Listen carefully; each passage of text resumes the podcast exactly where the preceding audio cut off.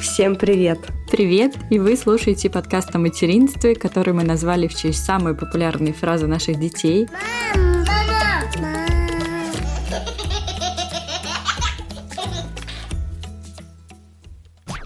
Меня зовут Карина. Моему сыну Луке четыре с половинкой. Это важно. Я расскажу потом почему. И мы живем в Мюнхене. А меня зовут Тоня. У меня двое детей. Старшего сына зовут Олег, и ему пять с половиной. Это правда важно. И младшего сына зовут Илья, и ему 11 месяцев. И мы живем в Москве. Вот насчет важности. Недавно мы с Лукой шли из детского сада. Он был такой грустный. Я говорю, что произошло, сынок? Он говорит, ну вот Даниле, это его друг из детского сада, уже пять. И вот если бы мне хотя бы было четыре с половинкой, я бы уже был близок к Даниле. Я говорю, так тебе уже есть четыре с половинкой. Он такой, нет, мне четыре. Я говорю, сынок, тебе 4 года и 8 месяцев. Он говорит, мне что, уже больше половинки?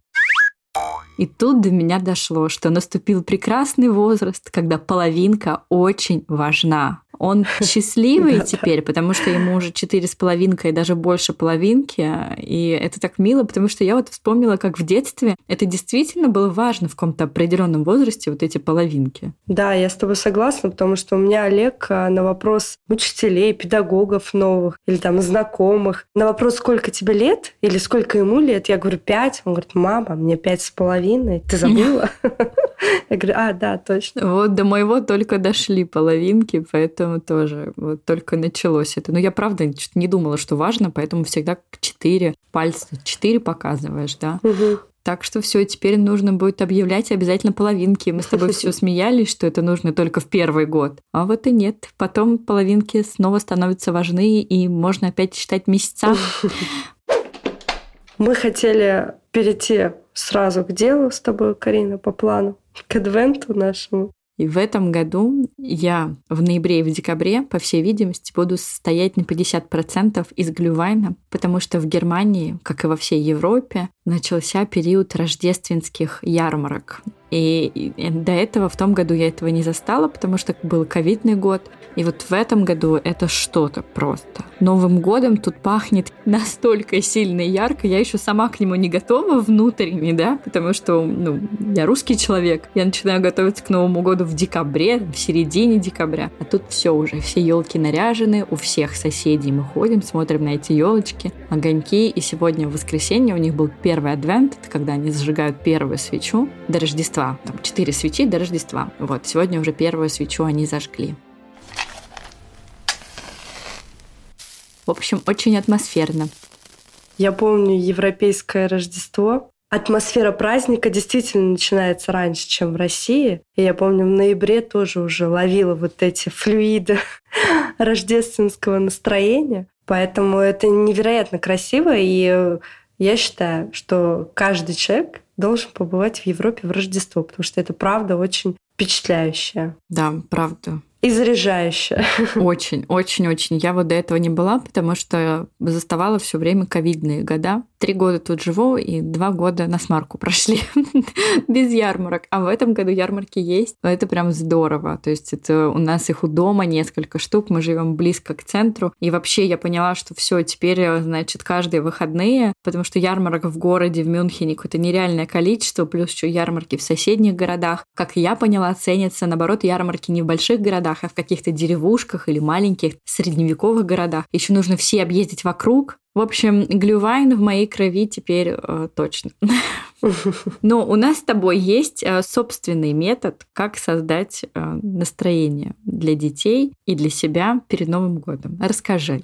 Ой, это правда. Мы в том году создали потрясающий адвент-календарь для наших детей в первую очередь, а потом уже к нам пришла идея поделиться им и с вашими детьми, и масштабировать наше детище в виде адвент-календаря. И в этом году сейчас приходит очень много запросов от девочек, которые помнят об этом с прошлого года, и, возможно, их дети еще не были в том возрасте, в котором адвент-календарь подходит для использования, а в этом году их детки подросли, и они хотят создать это волшебное настроение настроение, эту сказку своим детям. И вот они у нас спрашивают, будет ли в этом году новый адвент-календарь. Честно признаться, в этом году у нас не было на это сил и времени, как в прошлом году. Ресурса. Да, и мы в этом году Также продолжая дарить это новогоднее настроение нашим прошлым адвент-календарем, который действительно сделан с полной отдачей, да, и мы готовы в этом году с вами также им поделиться. Поэтому, если кто-то, как и мы, хочет подарить сказку своему ребенку, обращайтесь к нам. Да, подробнее про наш адвент-календарь, если вы еще не слышали, то можно услышать в нашем 78-м эпизоде, где мы целый эпизод посвятили тому, как создавать такое волшебное настроение для детей, и в том числе рассказали про наш адвент-календарь подробней.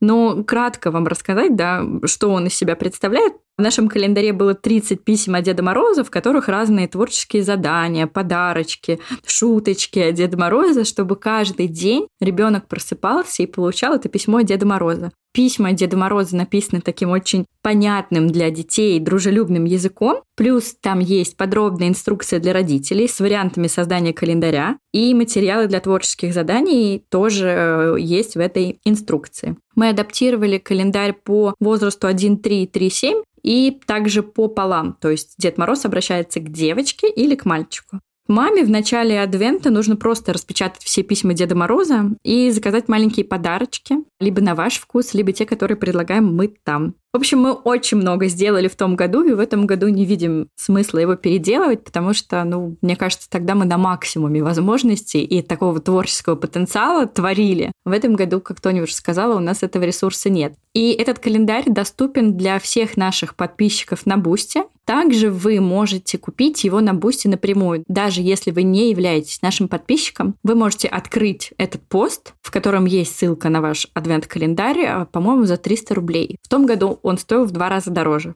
Поэтому в этом году получается такая скидка 50%. Мы желаем вам хорошей подготовки к главному празднику. Это действительно очень важный праздник. Он такой волшебный, сказочный, и дети в него верят, дети его очень любят. И вспоминают потом целый год это время. У меня Олег до сих пор вспоминает и каждый месяц спрашивает, когда же уже Новый год, и можно получать письма от Деда Мороза. Я говорю, сынок, ну еще две недели хотя бы потерпи. Он же вот снег выпал, все, каждый день один вопрос. Где Дед Мороз? Почему он мне не пишет? Поэтому да, действительно, впечатление много. А у нас вопросы у Луки, где снег? Ссылку на адвент-календарик, то место, где его можно приобрести, мы оставим в описании к эпизоду.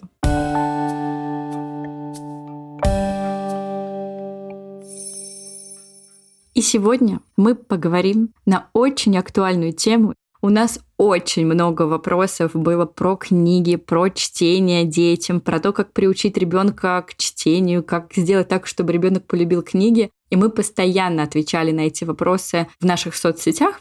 И, кстати, в запретограмме даже у нас есть актуальная, в котором мы очень много делимся про книги, какие у нас есть книги, про опыт, как мы этому учили. Но сегодня мы решили записать целый эпизод на тему детей и книг. Мне кажется, он действительно полезен будет всем. Давно напрашивался, конечно, этот эпизод. Хорошо, что мы к нему пришли сейчас, потому что для меня все эти темы вновь стали актуальными. Почему? Потому что опыт со вторым ребенком у меня уже сейчас отличается от опыта с первым. Если первый ребенок в возрасте 11 месяцев только бегал, прыгал, и его интересовали игры по кочкам, по кочкам, в этот момент он жевал книгу, да, когда я пыталась ему ее прочитать, то Илюша, он у меня такой прям очень осознанный, видит книгу, сразу зовет меня, чтобы я села пальчиком, показывает и заставляет меня, значит, много времени времени проводить с ним на полу с книгами, что для меня нетипично, так как я еще раз повторюсь, первый опыт у меня был другой. И мне сейчас, э, правда, будет интересно послушать твой опыт, потому что мне кажется, он все-таки ближе будет к моему нынешнему. И э, вообще разделить э, с тобой этот час и поговорить на актуальную тему. Очень приятную тему, честно говоря. Есть такие темы в материнстве для меня, которые я готова очень много и долго обсуждать. И тема как раз книг и чтения — это вот для меня одна из любимых тем. Угу. Также и вторая тема такая это гаджеты. Вот у меня сейчас беременна моя подружка, и я прям с удовольствием говорю, все, давай, спрашивай, спрашивай, что еще. И вот книги и дети это тоже моя тема. Я не могу сказать, конечно же, что я считаю себя экспертом в этом. Мне просто вообще не нравится вот эта современная тенденция на то, что все становятся экспертом в чем-то. Но у нас с Лукой очень большая библиотека книг, И он, в принципе, всегда очень любил, когда я ему читала, поэтому я могу поделиться своим опытом, какими-то лайфхаками, которые у меня были там в начале того, как я его приучала книгам. Ну и, в принципе, поговорить и рассказать про наши любимые книжки. Мне кажется, это всегда здорово. Ну давай, давай уже начнем.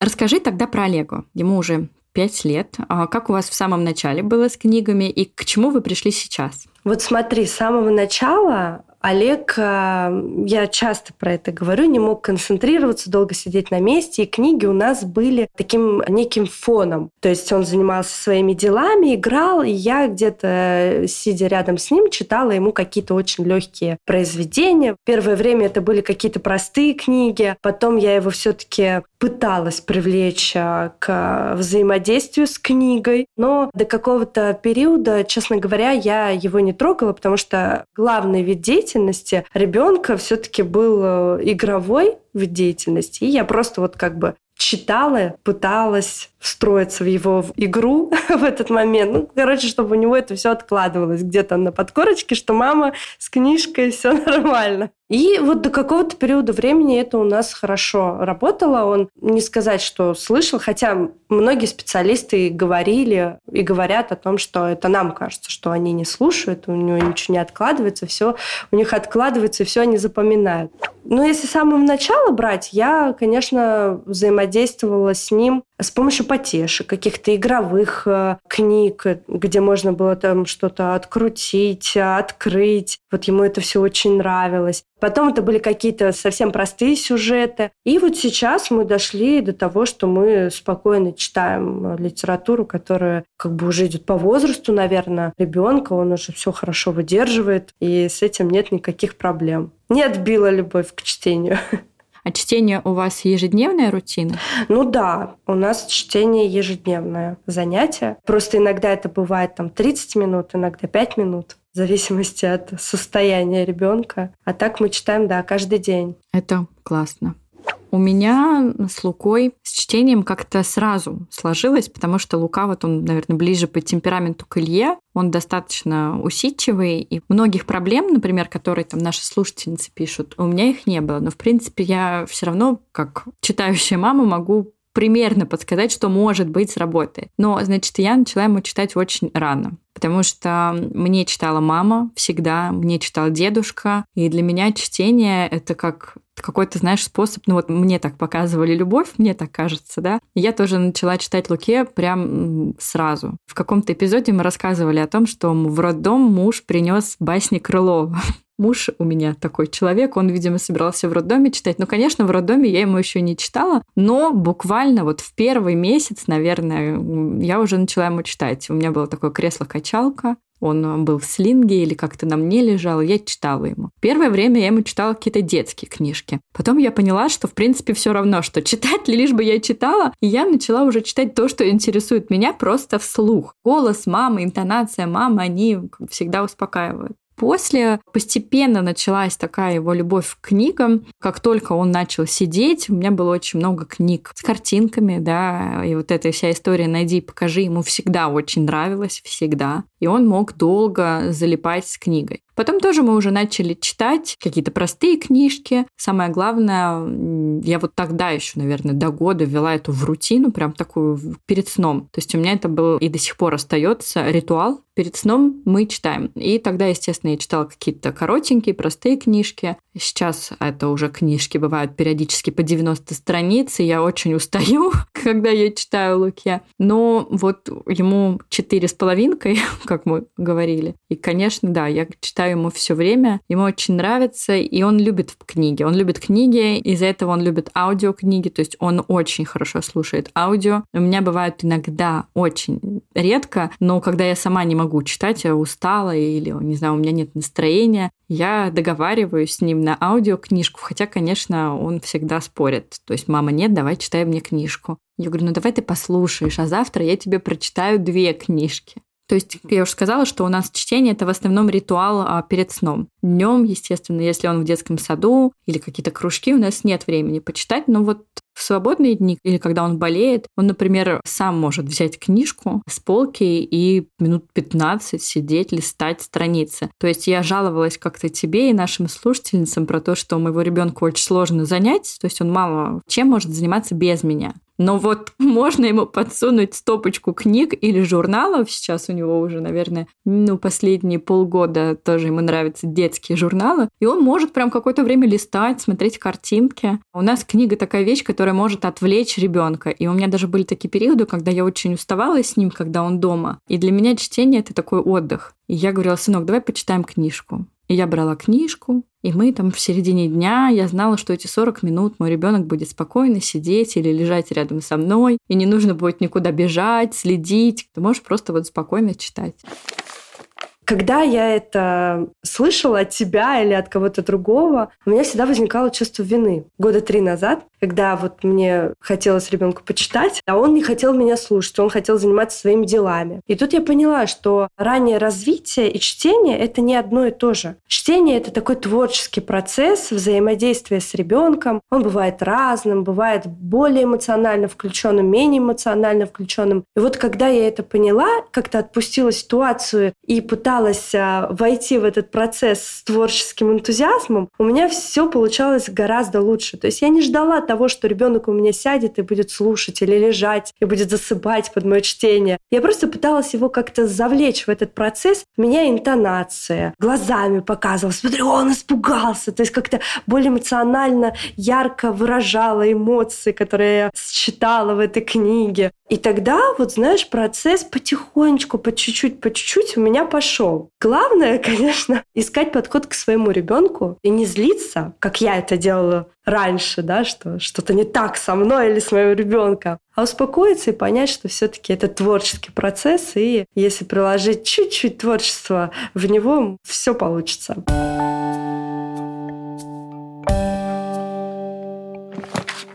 Хороший вопрос. Там его задавали слушательницы о том, когда начинать читать детям. И я помню, нам одна слушательница писала, вот в два года уже стоит начать читать ребенку или нет. И вот тут я, наверное, все-таки буду задротствовать, но мне кажется, что нужно читать как можно раньше, потому что это доказано, передоказано о том, что э, чтение родителей детям, оно влияет на словарный запас, да, на развитие речи. Это какая-то такая близость с мамой. Это я к тому, что как только у вас появятся силы, например, после родов, как только вы выйдете из всего вот этого, как бы это мягко сказать, ну, вот этого послеродового состояния, когда очень много тревоги, да, вам нужно разобраться с бытом, с этими вопросами, как держать, как мыть, как засыпать. Как только вы почувствуете, что вы хоть чуть немного выдыхаете, мне кажется, каждая мама в какой-то момент ловит себя на этой мысли, что эта беготня завершилась с этой притиркой к новорожденным. И тогда попробуйте просто почитать. Ну, то есть, не знаю, ребенок лежит, а дети очень много спят в это время, но когда он бодрствует, просто рядом сядьте, откройте какую-то книжку, я не знаю, можно даже свою любимую детскую книжку купить. Я так и делала. То есть Лука еще был маленький, а я читала ему, не знаю, все мы из Бюллербю, да, это книга, которую детям вот лет в шесть нужно читать, а я ему читала до года. Просто потому, что мне она нравилась, в детстве, и я решила вот вспомнить и прочитать ее. То есть, чтобы ребенок как-то немножко привыкал к тому, что вот мама может сидеть с каким-то предметом и читать. Ну и, соответственно, дети вообще очень любят голос своей мамы. Он будет внушать спокойствие. То есть мой ответ — читать как можно раньше, когда вы будете готовы к этому.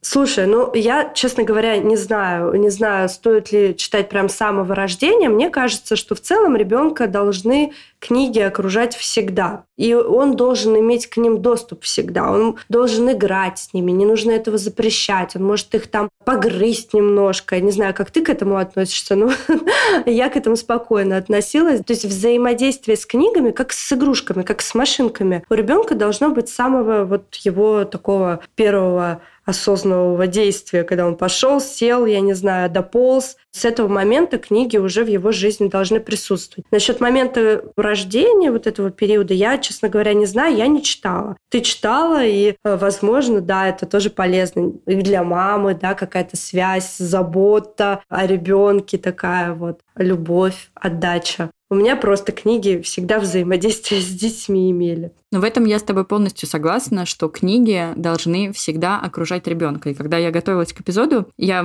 пыталась найти какие-то адекватные там советы, как приучить ребенка к чтению. И, честно говоря, там советы в большинстве случаев были какие-то не очень актуальны. Я с тобой обсужу один из пунктов. Но один мне очень понравился. То есть я не знала об этом, когда до, но как-то интуитивно выполняла это. Это уже, наверное, касается больше ребенка, когда он начинает ползти, то есть ну, не такого, уже более активного, да, не лежачего ребеночка. И это способ поставьте книги в неожиданные места. Это, мне кажется, очень классная история, потому что очень часто ну, в детских комнатах у нас есть какие-то пустые места, или же мы стараемся распределить игрушки по монте методу, но можно же на какую-то доступную для ребенка полку поставить книги. Ты знаешь, например, что он у тебя ползает в гостиной и в своей комнате, да, а книги обычно, зачастую все же, у некоторых стоят в каком-то определенном месте, там на книжной полке, да. Раскидать, грубо говоря, книги везде, чтобы ребенок действительно мог в любой момент полистать их, доползти, послюнявить, порвать. Про порвать у меня есть прям отдельная история, э, то, как я к этому относилась.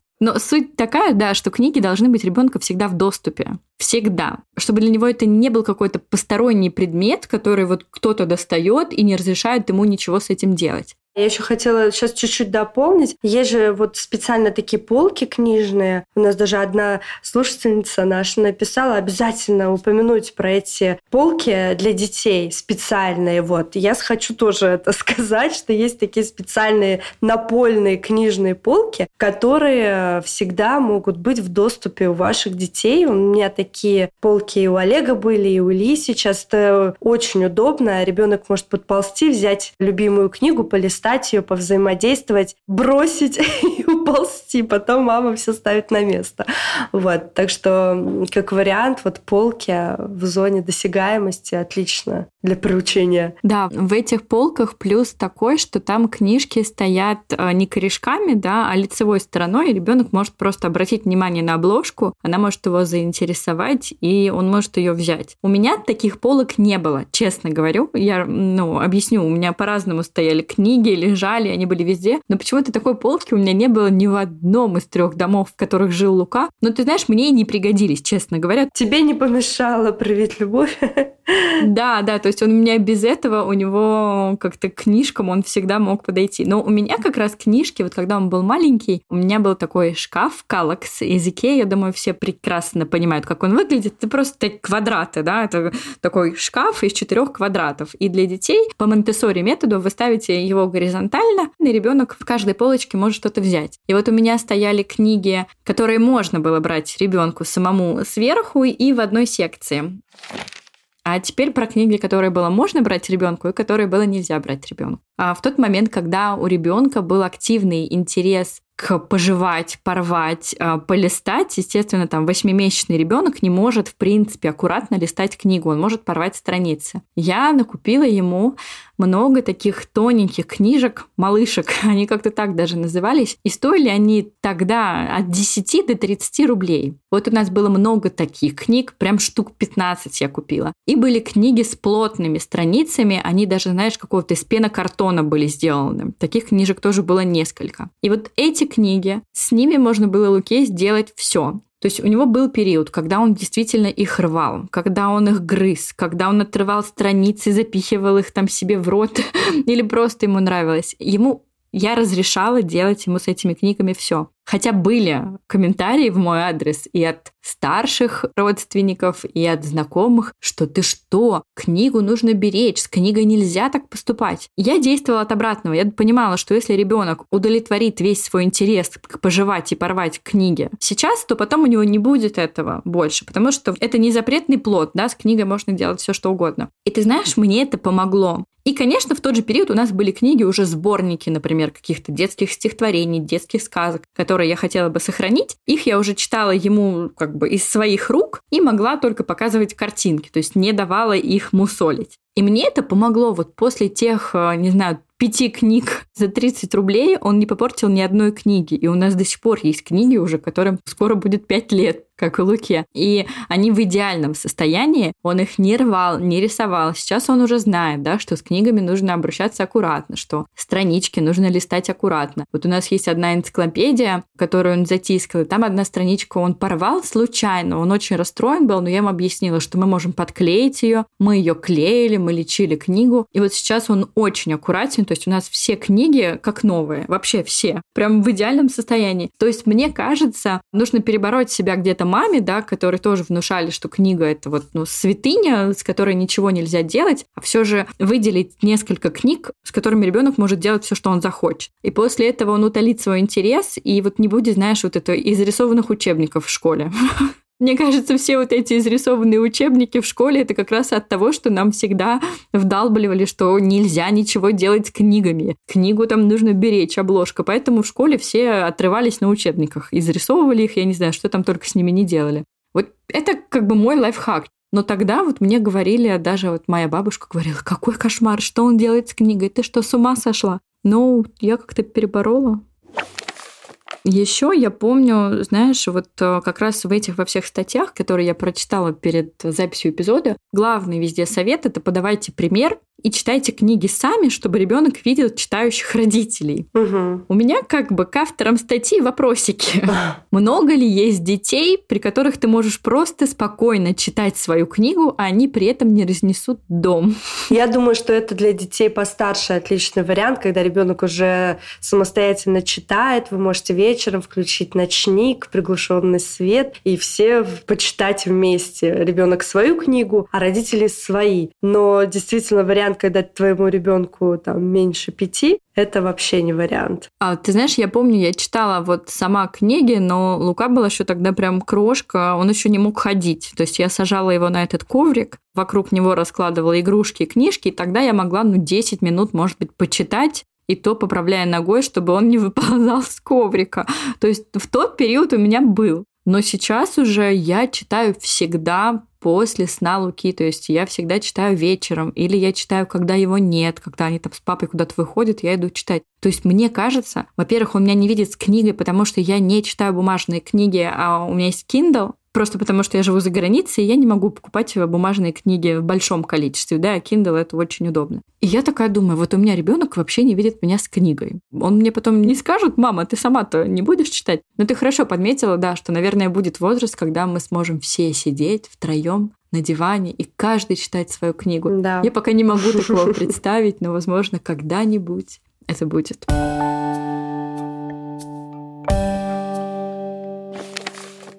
Какие еще у тебя есть лайфхаки, как приучить ребенка к чтению? Главное, не как я, вот э, не приучать, не садить на попу ровно, а пытаться вот все-таки взаимодействовать с ребенком, с книгой в том варианте, в котором ему комфортно. Вот еще раз повторюсь, если он играет, просто садитесь рядом и читайте какую-то историю. Если вдруг его что-то увлекло, постарайтесь его еще больше в это увлечь, там эмоциями, картинками, а вот посмотри, а давай мы машинку поставим, давай следующую страницу прочитаем, что там дальше, как-то больше эмоциональности в этот процесс добавлять. Вот я как-то так приучала ребенка, которому абсолютно были неинтересны книги до определенного возраста. И повторюсь, что все это проходит, вот это шелопопство детей, оно имеет свойство заканчиваться, потом ребенок может концентрироваться, у него уже прокачивается волевая сфера, он уже может как-то силой воли сделать над собой усилие, сесть и почитать что-то, посмотреть, повзаимодействовать с мамой к этому процессу, если ребенку он еще не так интересен, я повторюсь еще раз, что есть дети действительно как я и как Лука. Моя мама тоже говорила, что она мне могла дать книгу, и я час могла сидеть с этой книгой, да? И я была такая же.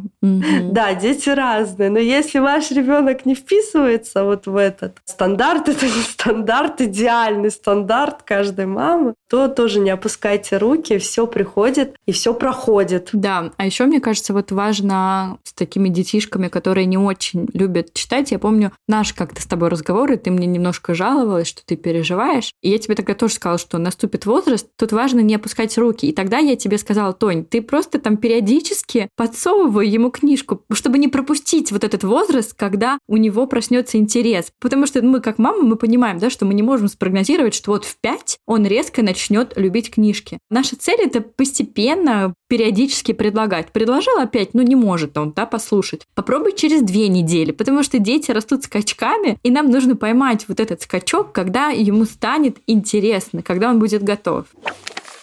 Еще я вспомнила один классный лайфхак. у меня Олег начал смотреть мультик про кротика.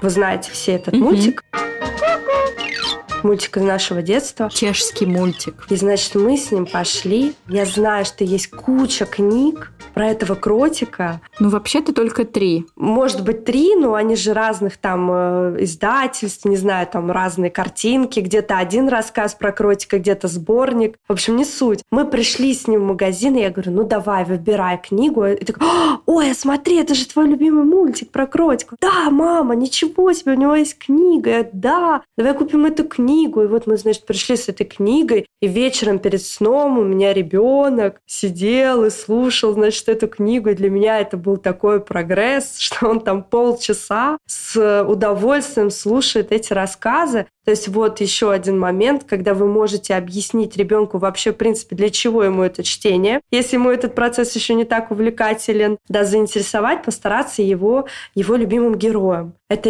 может быть кротик, у кого-то свинка Пеппа. Там да, тоже были книги да. про свинку Пеппу.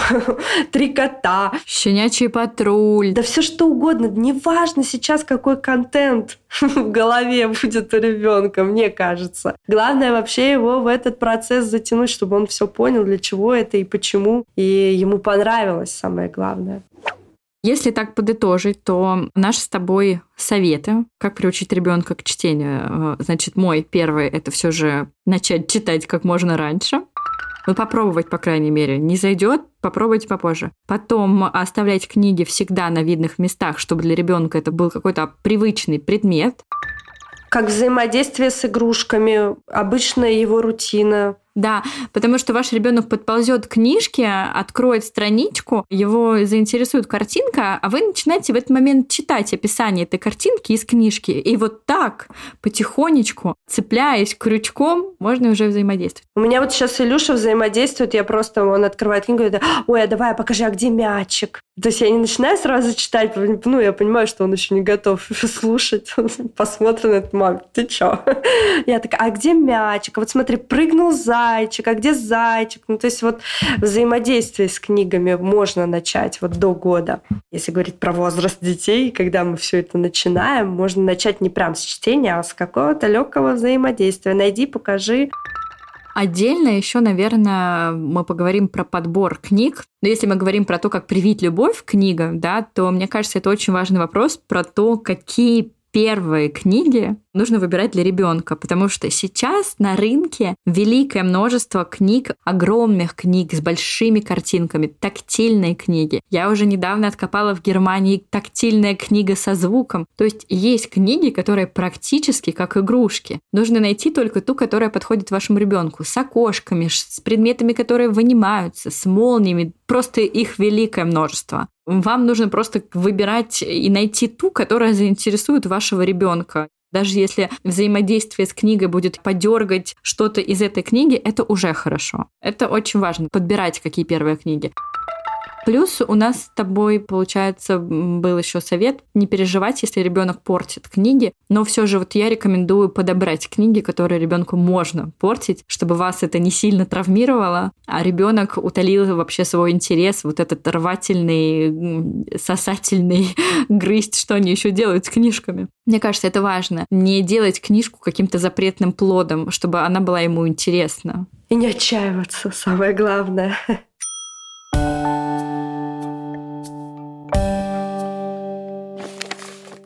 Нужно, наверное, рассказать про книжные рекомендации и любимые книжки наших детей. Для меня очень сложный вопрос, потому что у нас, правда, очень-очень много книг, и для меня книги вот среди детской вот этой истории, игрушки, развивашки, книги, книги — это единственная вещь, на которую я вообще не жалею денег. Ну, то есть если даже на игрушки сейчас у нас есть какой-то бюджет, который мы стараемся не превышать, да, ежемесячно, то книги никогда в него не входят, и я большое количество денег тратила на книги, поэтому сложно что-то выделить. Но я перед записью спросила у Луки, какие у него любимые книжки.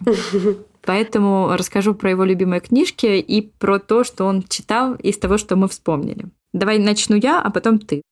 Как-то у нас с Лукой полюбились книги, которые можно купить сериями. То есть у нас есть какие-то одиночные книги, но в основном, если нравится книга, нравится героям, я скупаю всю серию. И вот первую книжку, про которую ты уже говорила, это «Кротик». У нас три книги про кротика. Ему они очень нравились в свое время. Сейчас у него любимая книжка, когда у него спрашиваешь про его любимую книжку, вот он смело сказал «Мышонок Невио». У нас пять книжек о приключениях мышонка Невио. Я, как мама, мышонка Невио не люблю, потому что книга написана очень сложным языком. Честно, вот мне сложно читается Невио. У меня просто язык ломается. Я не знаю, это, скорее всего, перевод какой-то не такой. Но Лука мышонка Невио обожает. Потом самый любимый наш персонаж это Мулимек. Мулимека у нас тоже есть вся серия. Вот сейчас я узнала, что вышла новая книга, которой у нас нет. Как раз в ноябре мы перечитывали всего Мулимека. Мулимек уже подходит для детей, наверное, ну, с трех лет. Может быть, даже ближе к четырем. Но вот Лука очень любит. Потом Мяули с мышей Рой. Есть еще серия у Вестли про семью, в которой 8 детей и грузовик. У нас тоже две книги, там уже такие рассказы. Но они для четырехлеток, наверное, даже может уже постарше, для пятилеток, потому что там мало картинок и очень много текста. А для детей помладше я могу порекомендовать все книги Джулии Дональдсон. Просто вот,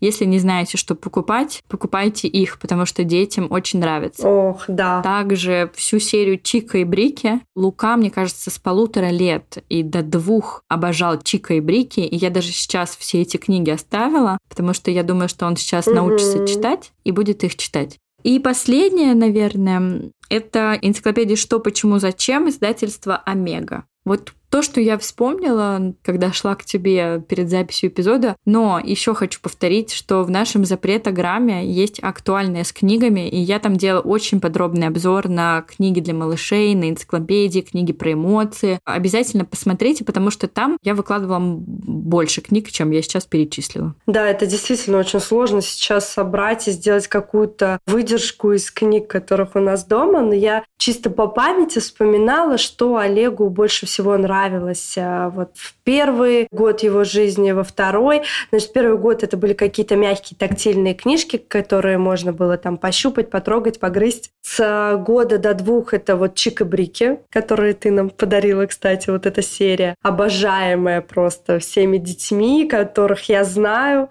Потом про Мишку Бруно серия «Осень, зима, лето, весна». Что еще есть такого? Ну вот Кротик, естественно, классика тоже. Почему-то все наши друзья про него говорят. Значит, кротик, кротик, любимый герой. И, кстати, ты правильно сказала, что если ребенку нравится герой, нужно покупать всю серию. Это действительно рабочий метод, потому что вот у нас как-то было помешательство просто на серии книг про кони. Ага. Мы прорабатывали эмоциональный интеллект только кони. Или там какие-то вопросы проигрывали, там подготовка к детскому саду. Про детский сад, да, у нее про незнакомца. У нас тоже много про кони. Да, да, приучение к горшку.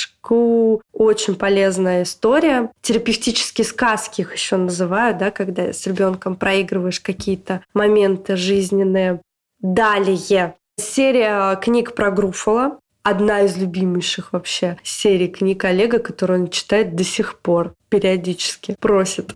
Ну, конечно, есть э, какие-то книги, которые мы э, читаем там раз в месяц, но они также любимые, он про них вспоминает. Это какие-то тематические сейчас истории про хоккей. У нас много книг. Когда я вырасту, я стану хоккеистом. Про хоккейные какие-то там истории. Олег очень любит, он же сейчас в теме этой. Вот, и мы, если видим какие-то такие истории, покупаем ему. И сейчас ему уже нравятся такие взрослые книги. Вот ты нам, кстати, подарила классную книгу про папу, когда мой папа был маленький, по-моему, она называется, когда папа был маленький, и там вот разные истории про папу, когда он там был маленький.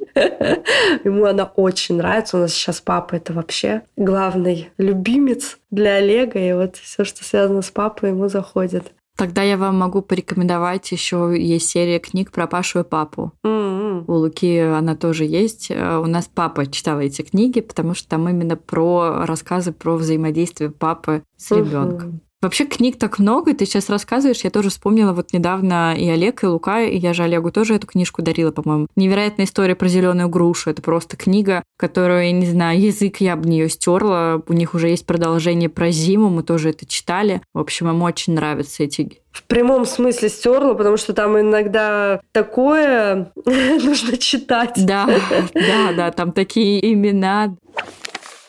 Про книги можно говорить долго. Не знаю, Той, может, нам гайд написать про книги? Ну, какой-то, да. Кстати, как вариант. Девочки, напишите нам в комментариях в Apple подкасте, если вы слушаете нас тут, какие бы гайды вы хотели от нас увидеть. Вот у нас уже пришла идея гайда про книги сделать. Да, потому что про книги можно писать долго, и, в принципе, можно сделать какую-то такую рекомендацию от нашего подкаста Давай. и от твоей мамы потому что она тоже в теме детских книг, про то, что мы читали своим детям, что мы рекомендуем. И сейчас быстро в конце эпизода я хотела бы рассказать про то, как искать детские книги, потому что у меня это хобби.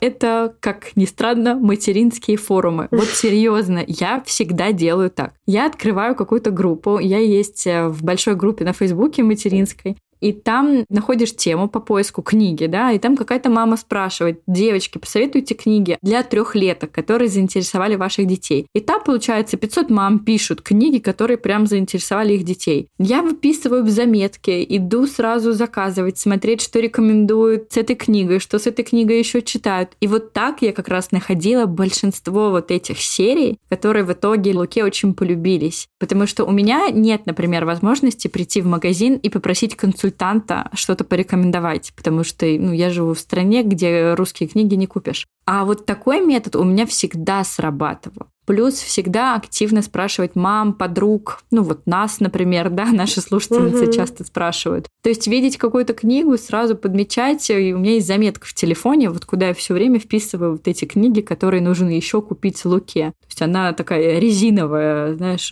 все пополняется и пополняется. Вот этот метод мне подходит. Но мне кажется, если бы я жила в России, я бы также бы приходила бы в книжные магазины бы и просто бы сносила бы их, там уже сидела бы, читала, смотрела, потому что у меня вот нет такой возможности, знаешь, там полистать, посмотреть, понять, какие иллюстрации. Мне приходится все методом проб выбирать. Но мне кажется, это очень рабочий метод спрашивать у всех, что понравилось их детям в определенном возрасте. Да. И так как у нас слушают много мам малышей, я бы еще раз хотела обратить внимание, что для малышей придумали просто офигительные вообще книги, тактильные, музыкальные, с окошками, найди и покажи. Покупайте эти книжки, попробуйте несколько разных вариантов, какая-то точно зайдет вашему ребенку и станет любимой. У меня до сих пор есть книжки, вот любимые из того возраста Луки, я их пока никому не отдала. Ну вот, наверное, уже скоро передам. Но я думаю, что вы найдете какую-то книжку, которая заинтересует вашего ребенка, потому что их сейчас очень много, очень-очень много. Я вот недавно делала обзор в запретограмме в нашем книжке, которую я в Германии нашла, и мне кажется, это прям вау вообще серия.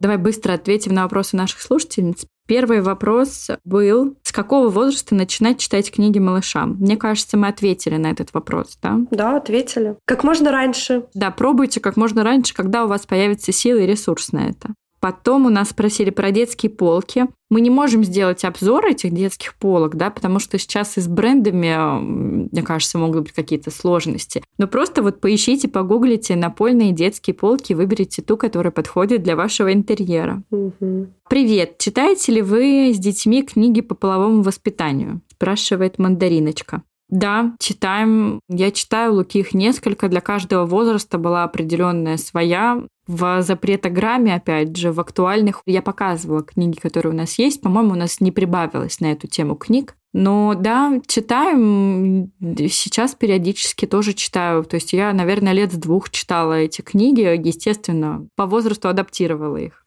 Вот. Ты читаешь? Да, самое главное не табуировать эту тему. И действительно сейчас очень много книг, которые адаптированы под возраст детей и объясняют на очень простом детском языке очень важные вещи. Как ты сказала, что и в 3, и в 5 лет, и в 10 можно объяснить ребенку важные составляющие его жизни. И главное, да, когда вы сами читаете эти книжки, не стесняйтесь, не переживайте, потому что дети очень считывают, да, если маме вами какая-то тема некомфортная, они это понимают. Старайтесь просто читать об этом как про, как про Чика и Брики. Следующий вопрос. Ребенку год, все книги рвет либо грызет. Когда это пройдет? Вот, мы уже ответили на этот вопрос. Мы уже ответили, да. Это пройдет э, в определенном возрасте. Когда вы не будете на этом делать акцент. Да, дайте ему вдоволь нарвать эти книжки. Книги для четырехлеток. Вот э, мне кажется, из того, что я сказала, вы сможете что-то подобрать, и из того, что Тоня сказала, тоже. Угу. То есть мы уже перечислили их. Когда детям интересен уже сюжет книги, а не просто картинки? Интересный вопрос. По-разному. Я думаю, что Луке это было интереснее раньше, чем Олегу. Ну вот даже на Чик и Брики там уже был интересен Луке сюжет. А, ну, кстати, да. Это как бы вот мы читали с полутора лет. Мне кажется, у всех детей по-разному, но в целом к двум годам они должны уже понимать. И э, последние вопросы. Какие любимые книги ваших детей и ваши любимые книги для детей. Все же нам нужно сделать про это документ, потому что в одном эпизоде про это не расскажешь. Как сделать так, чтобы сын книгу слушал, но из рук не вырывал? Завлечь его эмоциями. У меня это получалось сделать так. Допустим, какой-то сюжет, и эмоционально его окрашиваешь, чтобы он немножко переключился на тебя, на твое лицо, на твои удивленные глаза, а не на книгу. И потом уже, когда он забыл, что он хотел ее вырвать, продолжать читать дальше. Или посмотри, посмотри, вот, вот картинка. Ого, посмотри, какой у него красный нос здесь. Как-то так переключить его от этого процесса тоже зависит от возраста, но, наверное, если там ребенок в три года вырывает книгу, можно уже поставить границу. Я не смогу тебе читать эту книгу, если она будет не в моих руках. Угу. Если ты хочешь, чтобы мама продолжала читать, то как бы давай она останется у меня, а ты сможешь подержать книгу в руках после того, как я дочитаю. Следующее. Не знаю, как у вас, а у нас надо родителей приучать к книгам, а потом детей. Это точно. В том плане, что если читающие родители, да, им будет интересно и прививать ребенку любовь к чтению. Поэтому, если вы сами не любите читать, надо вам полюбить читать. А потом уже ребенок полюбит, потому что дети будут чувствовать, что вам сложно читать книгу или что вам это неинтересно, и тоже не будут любить читать. Ну, мне кажется, так. Наверное, все. Мы с тобой не поговорили нормально про терапевтические сказки, потому что нам про это тоже многие писали. У меня, честно говоря, даже небольшой опыт работы с терапевтическими сказками. А у меня, кстати, большой. Нет, я раза три в жизни прибегала к терапевтическим сказкам. Слушай, а я прям часто очень и в основном прибегаю к ним какие-то прям ситуации прорабатываю этим способом. Ну вот если мы с тобой сделаем документ про книги, мне кажется, ты сможешь отдельную главу написать про терапевтические сказки, как работать и свои рекомендации дать. Да, вполне. Потому что я в этом, правда, ну вот у нас прям мало, чтобы отдельный сборник с терапевтическими сказками у нас нет. Давай делать этот документ, а расскажите, вам будет такой полезен. А, я думаю, для наших подписчиков на Бусти в любом случае он будет полезен, им будет это интересно, но мало ли еще кто-то будет будет желающий. Но я бы такое сделала, потому что у меня сейчас тоже подружка беременная, и мне кажется, ей тоже будет это полезно на будущее. Угу. Нужно уже спешить. Спасибо, что были с нами этот последний час. Мы очень надеемся, что этот эпизод будет полезен для вас, как и все предыдущие. Спасибо, что оставляете комментарии, пишите отзывы нам на почту о прослушанных выпусках и ставите оценки на всех подкаст-платформах, на которых вы нас слушаете. Для нас это очень важно. Спасибо. И спасибо, что подписываетесь э, на нас на Бусти. Ваша поддержка помогает нам заниматься любимым делом и радовать вас каждую неделю. Я желаю всем хорошего дня, интересных книжек, конечно, передать любовь к книгам детям, чтобы они тоже любили книги. Когда-нибудь мы с тобой поговорим, я думаю, есть ли вообще связь детей, которым читали родители, и читают ли они потом в будущем, потому что вот пока я не знаю, честно говоря, когда Лука будет читать сам, будет ли он читать столько же, сколько читаю ему я. Вот меня этот вопрос интересует. Заметки для будущих выпусков. А знаешь, почему меня интересует? Почему? Я тебе быстро быстренько расскажу. Я подписана на одну маму блогера как раз про детские книжки. И она читала ребенку тоже с рождения, так же, как и я, бесконечно много. Вот у нее вообще проблема. У нее ребенку, он в школу пошел, она не могла его научить читать с 5 до 7 лет, и он вообще не может читать сам книжки. То есть он до сих пор просит маму читать книжки. Она так видела и мечтала, что они будут просто читать рядом, а у нее пока не получается сделать из ребенка, который обожает, когда ему читают, Не может она сделать вот ребенка, который читает сам себе. И я вот на ее пример посмотрела и немножко, конечно, волнуюсь. Ну вот тебе тема для будущих выпусков. Теперь вы понимаете, что наш подкаст будет долго существовать, минимум до семилетия Луки. Ну почему? Пока не женятся, пока мы не передадим наших мальчиков другим женщинам, потом пускай они записывают уже подкаст, как там про отношения. Так, все, я побежала. Да, все, всем хорошего дня. До новых встреч. Пока-пока. Пока-пока. Мам, мама, мам.